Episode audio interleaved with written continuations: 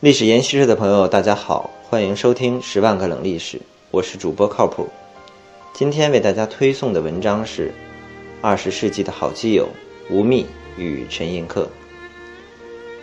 二十世纪中国最真挚的友谊，如果要选，吴宓与陈寅恪近半世纪的交往，至少应该排在前几名。这段情谊，除了个人私交之外，更是学者面对时代风暴。追求独立之精神、自由之思想的最好注解。国学大师陈寅恪是大家所熟悉的，知道吴宓的人或许比较少。吴宓当年也叫吴宓，因为普通话的读音和当时的乡音不同，所以有了这样两个版本。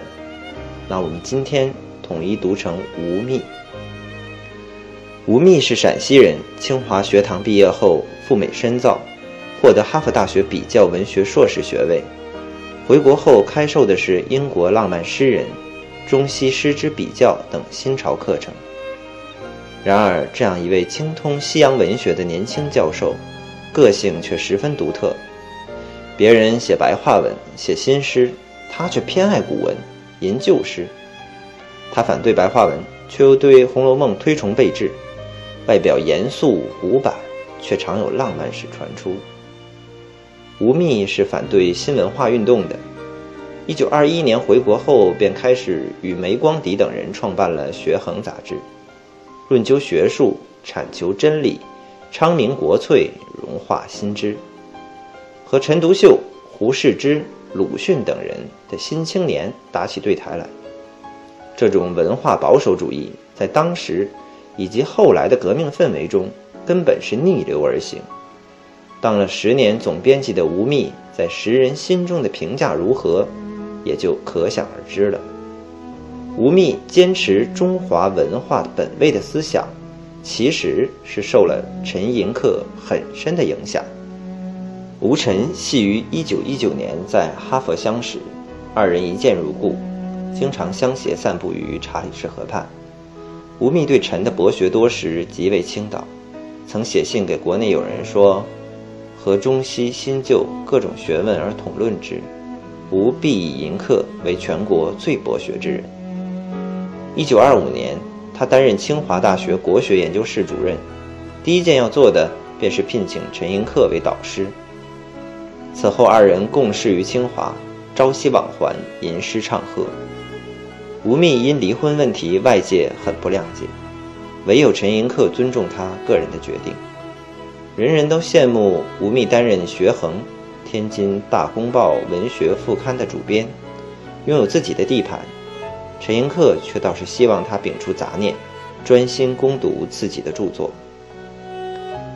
相对的，吴宓也是陈为终生的师友。抗战在昆明西南联大，陈寅恪视力逐渐恶化，终致双目失明。吴比谁都着急，天天到医院探望。回西安省亲，不顾旅途劳顿，硬是搜购带回二箱枸杞子，为陈治病。一九四五年，牛津大学邀请陈寅恪去伦敦治疗眼疾，吴宓非常高兴，到处为他安排机位，办理出国手续，最后自己却累倒了。一九四九年以后，这一对老友天各一方，徒增思念。陈寅恪在广州的中山大学。吴宓任教重庆西南师范学院，直到一九六一年，二人又在广州见面了。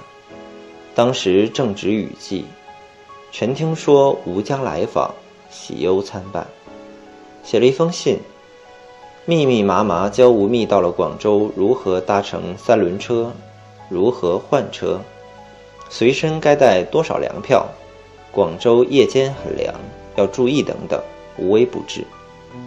八月三十日，吴宓一路颠簸，晚间十二点，终于来到中山大学校内的陈宅。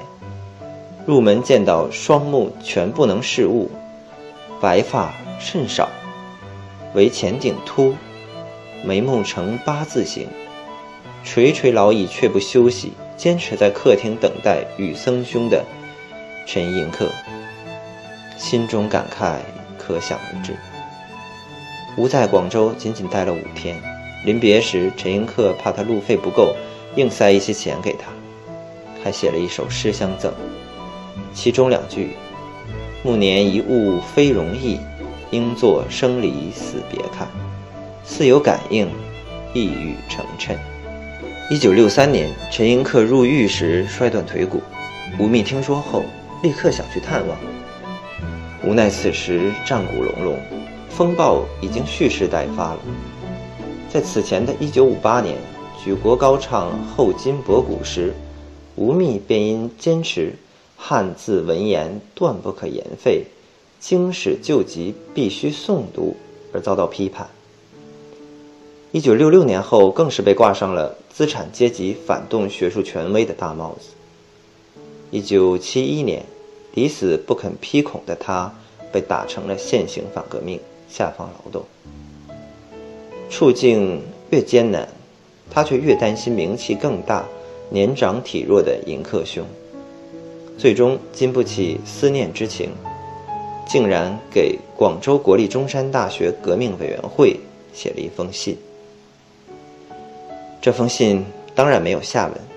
吴宓后来被批斗得更厉害，两腿被打断，眼睛也瞎了，一步步走上了陈寅恪的后尘，却还不时梦见陈寅恪兄永世其新诗句：“荣春乍见三枝燕，莫解其意。”一九七八年，饱经忧患的老人吴宓。